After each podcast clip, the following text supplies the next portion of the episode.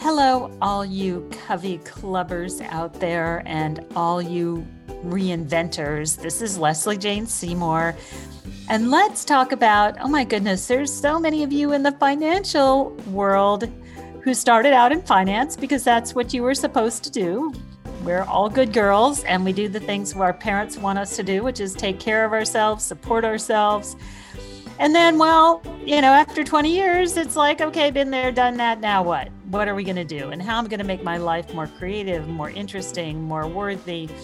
And it's not deciding that being in finance is not helpful to other people, it's just not speaking from your heart. And that's what Dara Kurtz found. And she had a hard transition. She had to convince her husband, she had kids to walk away from a great job in finance. And how was she going to do that? Because what she always wanted to be was a writer.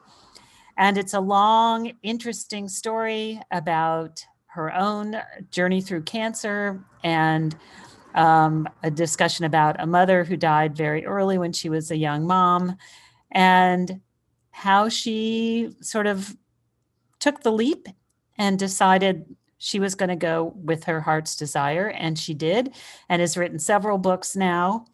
Um, and we're going to talk about all the books that she has and about how she made that transition. And the transition wasn't easy, but she is where she wanted to be um, today. And I think all of you will be very inspired, especially those of you who say, How can I write a book when I have no background in this? And that's where she was, and she made it happen. So, anyway, I want to welcome the wonderful Dara. So, Dara, so glad to have you today. I'm so excited to speak to you. You're so interesting. Hi, I'm so thrilled to spend some time with you today. Great. So let's talk a little bit about your personal reinvention. I always like to start with that because I like to find out why people reinvent themselves and how they do it. So, as I said to you, it's a little inspiration and some steps as well. So, just sort of talk to me about your background and where you grew up, and then we'll go from there. I grew up in Richmond, Virginia. And when I was growing up, I was always taught to go into something where I could support myself. It was really important that my my parents sort of instilled that in me that you always want to be able to stand on your own two feet. You always want to be able to be independent. And so I ended up majoring in finance and became a financial advisor. I worked in banks every summer in between college and I really did like it, but it wasn't necessarily something that spoke to my heart. I always wanted to be a journalism major, I wanted to write books, but I was definitely very much encouraged to go down the finance path. And so, how did that all play out for you? Yeah, so I ended up being a financial advisor and I you know, based on society's definition of success, right? Society likes to define success and we and basically I think that's done via dollar signs and the size of your house and how big your office is. And so I was on this path and I had done it for many many years really over 20 years. And it just it didn't feel like it was speaking to my heart but based on everyone else's definition i was successful. And we my family was busy. At that time i had two daughters my husband i mean i was just a working mom running from one thing to the other but i thought that's what successful people did and i remember taking a walk and i could even tell you where i was in my neighborhood when i had this thought and i remember saying to myself something major has to happen to give me the courage to change what I'm doing and walk away from it because it isn't really what I want to be doing with my time. But at the same time, I knew that it was going to be really hard to walk away from. So, is that the golden handcuffs? Was it mostly financial, or was also the fact that people looked at you as being successful? I think it was a lot of things. I mean, definitely my ego was in there. Um, I mean, I I, lo- I and I liked what I did. I had great relationships with clients. Um, it was fun. I had a lot of freedom, and there was a definite financial aspect to it.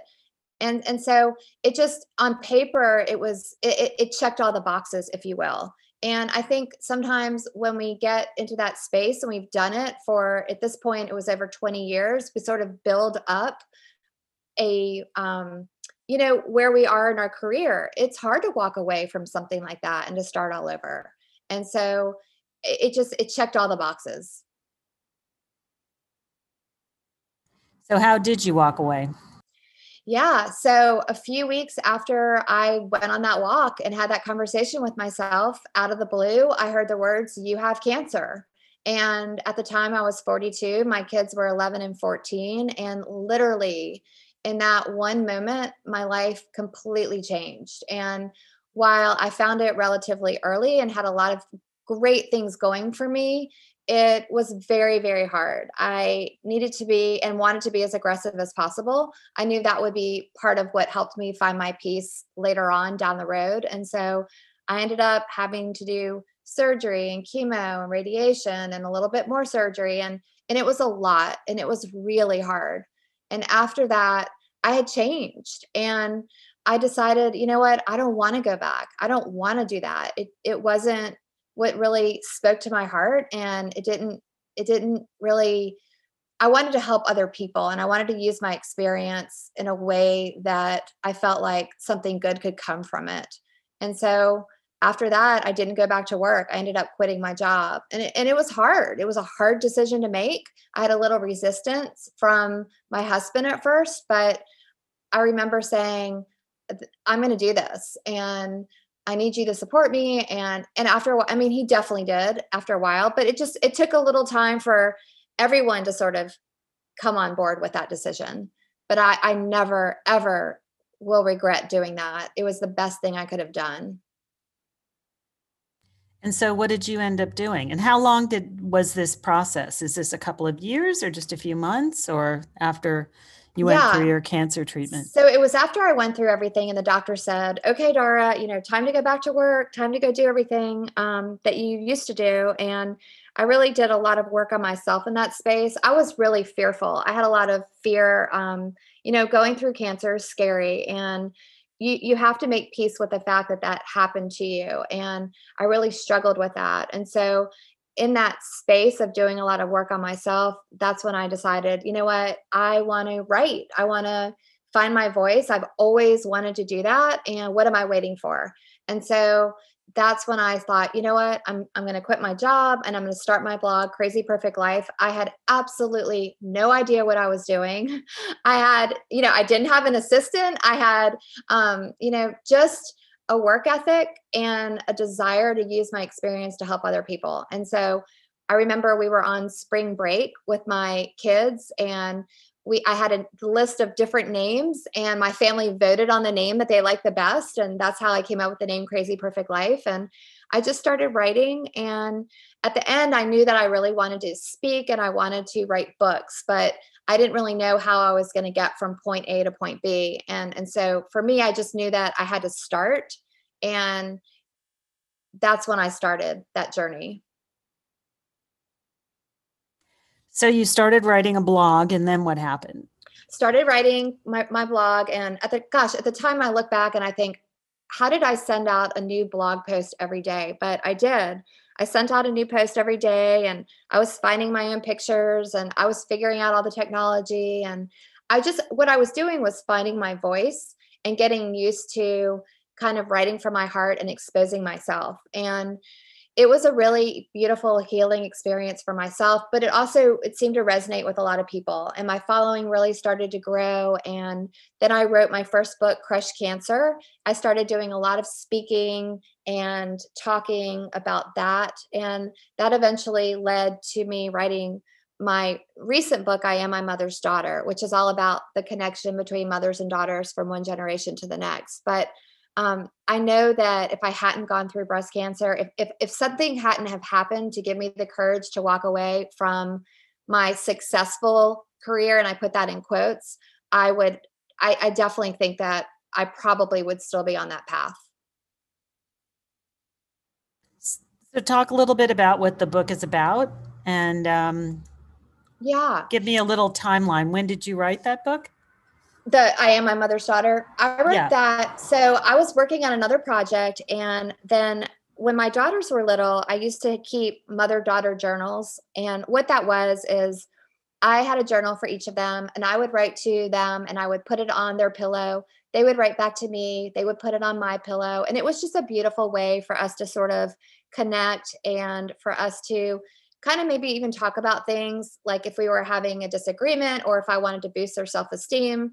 And so I had those journals when my daughters were young. And once I went through breast cancer, that stopped because really neither one of us was in a space where we could really talk too much or communicate about what was going on. And so they just kind of got shoved into a drawer. And um, randomly, I, one day with my oldest daughter, we happened to discover the mother daughter journal that we had and it just came out of nowhere. We were so excited to find it. We started reading it. We were holding hands. We were like just reading her voice as a little girl and my voice as a young mom and it was just such a beautiful conversation. She went off and she went back to college but later on that night i was thinking i wish i had something like that for my mom. And my mom passed away a few weeks after I had my first daughter, and she had cancer. It was devastating for me to be in this space where I was a new mom, and at the same time, I lost my mom, and I didn't know how to navigate that. Grief sort of followed me around like my shadow, and I just totally distracted myself, poured myself back into work. But later on that night, after finding those journals, that's when I remembered that I had a Ziploc bag of letters in my house, letters that were written mostly by my mom and my two grandmothers. There were over a hundred of them that I had never reread. And that bag was just sort of at the back of a drawer, in a drawer in the back in my den. And after the experience with the journals, I thought, I'm going to pull that out and I want to see what those letters say. And one night, finally having the courage to do that, I was blown away by how much wisdom they contain, but also I felt like I was having a conversation with my mom and I got to know her a little bit better from my adult perspective. And 20 years after her death, I was so grateful that I finally had the courage to read those letters. And that's what I felt like there was a book there. I set aside the project I was working on and literally just sat and wrote and sobbed and um, you know really just it's from my heart to the readers. And it's all about like i said loss and the connection between mothers and daughters and how we can grow our relationships and, and so many things. But i never expected to work on that project. It just sort of happened So explain, were those letters that she wrote to you and just left and then never sent? Or were they that? I always never really understand how these letters yeah. end okay. up in people's hands. Yeah. That's a great question. So um, the first time I went to sleepaway camp, I was nine years old and I started receiving letters. And at the end of that camp session, I took the letters and I stuffed them in a Ziploc bag and I came home from camp and I put that bag at the back of my closet and I was nine years old.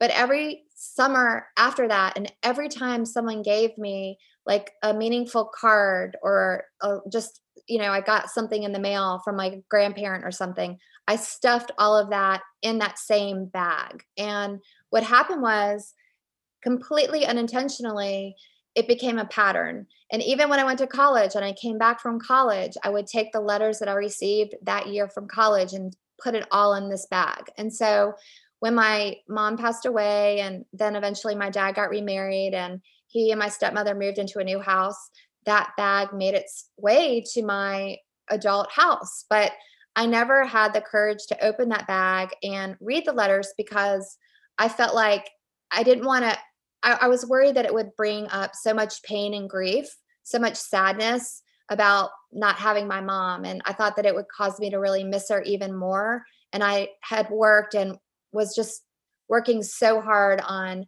trying to kind of focus on being a happy mom and not on the sadness and the grief that was still there. And so it wasn't until we found that mother daughter, journal and i felt like you know what i was just so curious that's what made me finally open that bag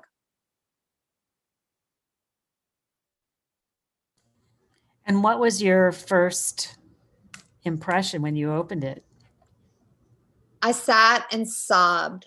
I cried what Oprah said calls the ugly cry. I literally just completely like just felt so connected to my mom because I felt like I was having a conversation with her. I could feel her personality, I could hear her words. And also, she was such a positive influence in my life and had always given me so much encouragement. It was also sort of a reminder of how much she believed in me and how much she valued life.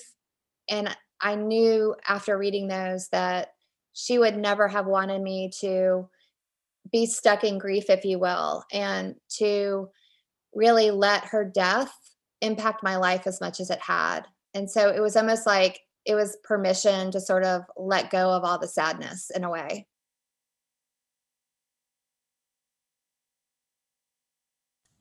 So, talk a little bit about grief because I think we're all kind of going through grief right now. And as we deal with all kinds of grief that this pandemic has put into our lives, how does that, how do you look at it? You must look at it a uh-huh. little differently than other people. Well, I think that there are different kinds of grief. And I, I get asked this a lot. I feel like right now with the pandemic, when it first hit, I mean, we all were sort of grieving the losses of our normal life. And um, you know what that looked like or even the plans that we had for ourselves i mean i my book tour completely got canceled and i've been doing like a ton of virtual events but that didn't look anything like i thought it was going to look and that was a loss um, my oldest daughter was supposed to go abroad and she didn't get to do that that was a loss my youngest daughter's a senior in high school and you know all of those things so I think every single one of us has experienced some form of loss over this pandemic. And then, of course, just the human factor, the human loss, and the toll that that's taken. And I personally have lo- lost people that I really care about. And that's been very hard. I think that for me, I understand now that that grief is part of life and that when we love people so fully with our hearts, we're putting we're we're putting ourselves in a situation where we are at risk for losing those people one day. And after having lost my mom you know i really felt that. And even for a little bit of time i was scared to just so fully let myself love because i didn't want to feel that hurt and pain anymore but i mean i've come to realize that I'll never sacrifice any possible love or deep relationship or caring for someone because of the the fear that I might lose them one day. Um, I mean, if anything, it's taught me just the value of time and how precious our time is, but also how important it is to tell the people that you love and care about how you feel and to make sure that they know that and connect with them. But I think for me personally, I didn't know how to manage the grief and the pain and the loss. 20 this was over 20 years ago and people didn't talk about it then like like they do now. And you know, I think that's if if my book can help people that are going through that and and give them um, sort of maybe a little bit of a roadmap on what I've learned, then that's really something good that came out of something bad. How did you get your book published? Is it self published? Did you find an agent? If you're, again, we're looking for people who might want to do a similar yeah. thing. How would they go about it? And what, what was your learning? I love there? sharing that. I love this question. So, oh my gosh, I've learned so much. Um, when I went to publish my first book, Crush Cancer, I had a literary agent and she was in New York. She took my book out and we didn't, it didn't get picked up. Um, at the time, I had a social media following of, I don't know, I'm trying to remember, but maybe like 75,000 followers. And, um, I, but I wasn't famous. And the, we, we just, it got so close, but we kept hearing, you're not famous. Um, or the the shelf is crowded. This is book is already you know there's so much out there. So anyway i ended up deciding i'm still going to do it. I want to get this book published so i self-published that book with a team that helped me. And that's really what started my speaking career. So when i look back now i'm so grateful that i self-published that. I had to kind of check my ego at the door because for a little while, I, I was just really frustrated that it didn't look the way I thought it was going to look. But anyway, I am I did that and then I feel like that experience is what led me to get the second book published and I had a traditional publisher for the second book. So I feel like for anyone who's listening out there, you know, go out there and figure out what you want to do and figure out a way to make it happen. And it might not look exactly like you thought it was going to look, but that's okay. It's just part of the journey. And, you know, for me, I want to write a lot of books. And so everything that we do is sort of like a step up the ladder, if you will, in terms of getting us just to the next thing. And then we learn and we grow. And that's really kind of what self publishing my first book did for me. But I would say for anyone doing it, whatever you do, make sure the quality is literally like the best possible writing you could do. And so um, I hired at that time an editor and really worked with the team because if I was going to put my name on something, I knew that I wanted it to be as professional as it could possibly be. And hardly anyone's ever asked me who my publisher was with that first book. And, you know, again, it's sort of like a circle. If I didn't have that book, I don't feel like I would have been able to start speaking as much as I did. And so then the speaking is what sort of helped me get the next um, the, the publisher with my next book and grow my social media platform and such. So it's all sort of related. For anyone listening, I would say just start. So just go ahead and start your blog. And then if you can't find an agent, you just go ahead and self-publish. Now, when you self-publish, then you had to figure out how to sell it, right? Because yeah, yeah. But I would sell say books, you'd be in trouble. right, right. I mean, I would say if I was starting this today, to be completely honest with you, I don't know if I would even start my blog the way that I started it. Um, I mean, I've spent this whole pandemic basically writing for like 20 different publications and I've hardly written a blog post on my own individual blog because that's really kind of what's helped sort of promote my book if you will is writing for big publications. So um, you know i think it's it's all sort of connected but i've seen other people who have started building their platform definitely on social media 100% that's so important but also you know writing for other places writing for bigger platforms that will help and then give you credibility. And so um, you know at the end of the day for me now i don't really i have an email list and i do send out an email to my email list. I try to do that weekly. Sometimes that happens sometimes that doesn't and i've given myself permission to sort of you know i do it when it feels right. But um you know i think it's really important to write for other places and to sort of help yourself get that credibility and, and fine tune even your writing when you're working for other publications.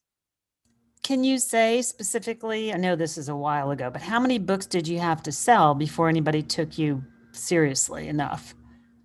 I don't feel like it's really about that. Um, I mean, I feel like it's about building your social media presence and your email list and you know putting content out there that is good solid quality content and writing for lots of publications and then speaking at different places. And i feel like all of that leads to book sales. Um, i mean honestly like i don't even know how many books we've sold in this exact moment of i am my mother's daughter because my publisher takes care of it. And it's just something that you know, I'm doing the best that I can every, day to kind of work on marketing the book. And marketing the book is something that I think social media definitely helps you do. Um, but also, you know, other platforms as well, like radio and TV and um, podcasts and, and all of those things. And so I think for anyone who wants to start, just fine tune your message fine tune your story. That's what matters the most is is what's your story? What's your message? What do you want to say to people? And then go out there and start saying it start doing it. And you're going to learn a lot you're going to mess up right? Um, i look back now and i think why did i do that? But that's just part of the that's just part of the journey. And at the end of the day you know it's all about grit and hard work and resilience and perseverance and not quitting when someone says, you know, um, we're not interested in having you speak, or um, you know, we don't, we're we're, we're already full, or we don't think that your voice fits what our publication's about. You know what? Who cares? Move on. It, and I, maybe that's part of what being a financial advisor that you know that helped me because I got used to hearing the word no a lot when I was a financial advisor. And we used to say, you know, just hearing the word no, that's just a step forward towards hearing a yes. And so if you're someone who doesn't like hearing the word no, writing and trying to get a book published and speaking and all that might not, you're going to hear no a lot. And so you just need to make peace with it. But do you have a sense then? Did your what what made the difference when you couldn't get it published the first time versus the second time? Because seventy five thousand is no small social media following. Yeah, I mean, that my, was not. I mean, are you gigantic now? No, I mean, I feel like I'm over. I'm close to two hundred thousand now. Um, but and that's taken a lot of work to grow that social media following and um, i'm happy to that's a whole nother conversation but you know it, it was daily work of me putting myself out there and really being intentional about trying to grow that because i knew that that was important for and it is still important for publishing houses especially in with a book a nonfiction book. With a fiction book it's different. I think it's more about the story and the voice. And I'm working on a fiction book right now, so I haven't been down this path yet with that. But with a nonfiction book, it really does matter who you are and your your who your following is. But also, I had met a lot of people since I had gone down the path with crush cancer, and I had networked a lot, and so all of those people really helped me and i knew they would when my i am my mother's daughter came out. And so i think for anyone who's starting just put yourself out there and network and message people and see connect with people connect with other people who are doing what you're doing and learn from each other. And a lot of times you will meet people who are happy to support you and there also are people that don't want to support you. And, you know, that's one thing that I really learned. But at the end of the day, success is not finite. I can be successful and you can be successful, and there's enough success to go around. And so I'll support someone any day. And, um, you know, I feel like as long as it's coming from a place of good intentions, and then, then everyone's going to benefit. But um, networking is super important. So you think you were more visible the second time around? I'm just trying to get at like for listeners to yeah, understand. Yeah. Because you seemed pretty set for me, from my opinion. Like, wow, what what was the difference between the first time and the second time? I think this, the second time out there. Yeah, just being out there, finding my voice, me being okay. com- me being comfortable with who I was and what my voice was, and okay. um, you know, me understanding that okay, the first time I did it, it didn't look like the way I wanted it to look, but you know what? It worked out. Things went well. And so I'm just going to go out there and I'm going to make it happen. And it was almost like my whole mindset was different the second time. I wasn't like so worried about, am I going to get this published? Because, you know, I just trusted. I was like, you know what? I really believe in this and it's going to work out and I'm I'm just open to the possibilities. So the first time I was just kind of like, I don't know if my message is going to be well received, and I don't know if people are going to care about my story or want to hear my story. So it was almost like the confidence that I had in myself, mm-hmm. that and, and just um, I had gotten used to sort of putting myself out there, and okay, you know everything we do, it's a growing experience, and I definitely feel like I've grown a lot since that first book was published. And, um, you know, sometimes the, the only limits we have are the limits that we set up that, that we oh, put in yes. our own path. And, you know, I've really um, been thinking a lot about that lately um, because we can do anything we want to do. It's just whether or not we tell ourselves that we have the power to do whatever we want to do.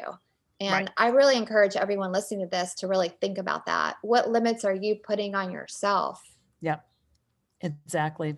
Well, I think that's a good place for us to end here because I think a lot of people, it's called limiting beliefs. We don't realize we're putting limiting beliefs on ourselves and we're telling ourselves we can't do something. And sometimes we don't realize that's what we're saying to ourselves. Absolutely. You know, instead of coming up with an excuse, figure out a plan. If it doesn't look exactly like you want it to look, then be willing to go back and revisit it and find a new plan. Right. Exactly. And keep keep innovating because you can keep changing. Absolutely. That's what's fun about life. I mean, at mm-hmm. the end of the mm-hmm. day, um, you know, I love not knowing what's going to happen. I love getting excited about a new project. That's mm-hmm. the joy. The joy is in the creating. I'm with you. So, Dara, thank you so much. I so appreciate it. And um, we look forward to checking your book out and hearing more from you in the future. Thank you. It was so fun to talk to you.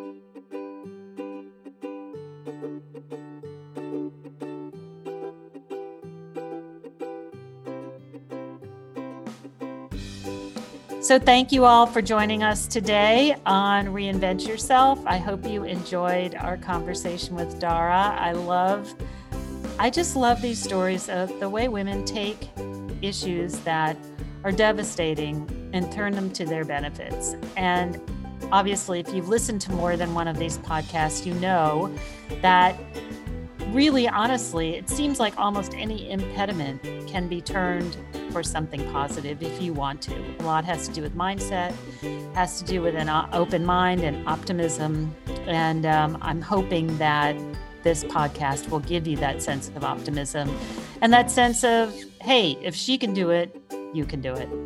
And if you like discussion of reinvention, I hope you'll come on over to our website, which is called coveyclub.com. Come visit all these reinventors and people who are in transition, trying to figure out what's next for them. Come join us. We have a lot of fun. We have a fabulous app where we talk to each other in private with nobody scraping our information or following us around the web. It's all private we also have a wonderful discussion about reinvention now going on on Clubhouse on Fridays at 12 p.m. You can come find us. It's called Reinvent Yourself, and it's there um, on Clubhouse. And you can find me, Leslie Jane Seymour, and you can find our two wonderful reinvention coaches, Dana Hilmer and Wendy Parati, who join me in this discussion. Come and bring your ideas, bring your thoughts, come learn every Friday at 12 Eastern Standard Time on Clubhouse, if you're a member. So I hope to see you there. And if you like us, please give us a review or leave us a comment. We would love to hear from you. So take care, and we'll see you next time.